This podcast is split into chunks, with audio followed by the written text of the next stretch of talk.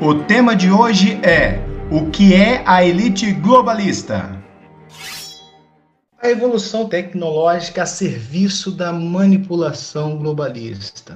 A parte de software tem que acompanhar o hardware e o hardware tem que acompanhar o software. E se nós observarmos, se nós andarmos na linha do tempo, algumas décadas, toda a mídia, ela trabalhava numa distância de mais ou menos de 2 a 3 metros. A família se reunia na sala e essa família, né, na década aí de 50, de 60, 70, por aí, ela ficava horas ali vendo programações, filmes, programas de auditório, muitas propagandas, atendendo toda essa massa de manobra, toda uma política de entretenimento, toda uma política voltada para a distração.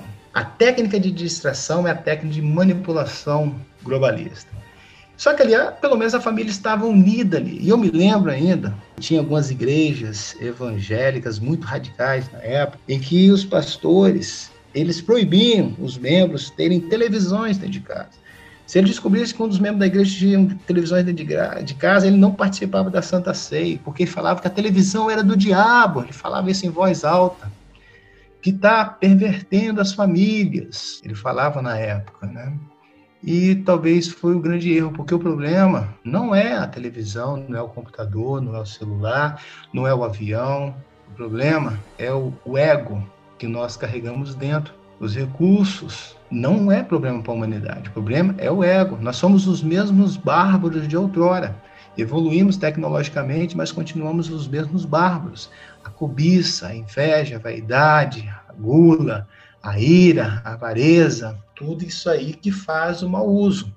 Mas se nós observarmos detalhadamente o que aconteceu, né? Na, década de 90, começaram os computadores, né?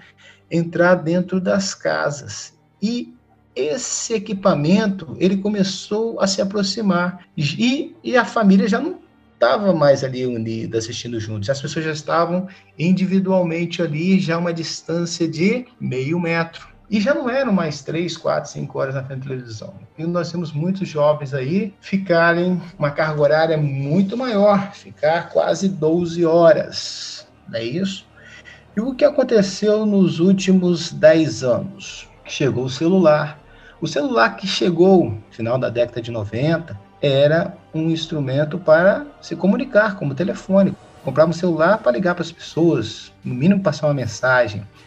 Hoje, um adolescente ele compra um celular, a última coisa que ele pensa é usar ele como telefone. E se nós observarmos, a distância desse equipamento passou mais ou menos de 10 a 20 centímetros. Né? As pessoas estão muito mais próximas. Experimenta pegar um celular de um adolescente e jogar pela janela. Ele pula atrás. Tem que tomar cuidado, se não tiver no décimo andar, ele vai pular, ele não vai raciocinar. As pessoas estão totalmente hipnotizadas.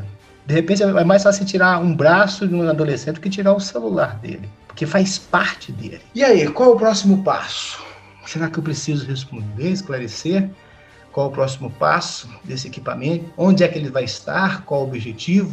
Qual a influência? Hoje as pessoas fazem tudo com o celular. Você vai numa lanchonete hoje, você não precisa de cartão de crédito, você paga com o celular. E a grande pergunta que nós temos que fazer: aonde isso vai parar? Qual vai ser o próximo passo? Será que, quando tem muitas pessoas falando que o 5G, a tecnologia, não tem nada a ver com esse processo de vacinação, nós temos que parar e investigar com muita cautela. Nós temos que observar que a agenda ela está sendo cumprida, está a serviço de uma gestão global. O objetivo né, de todo esse aparato tecnológico, de toda essa mídia, é a coleta de informação, é o uso da informação, monitorado e gerido por uma inteligência artificial.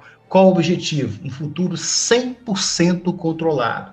Controlar CNPJ e controlar CPF. E a meta até 2003 é todas as empresas, veja bem, todas as empresas que não forem digitalizadas, elas serão eliminadas e o objetivo é que todas as pessoas também estejam vacinadas.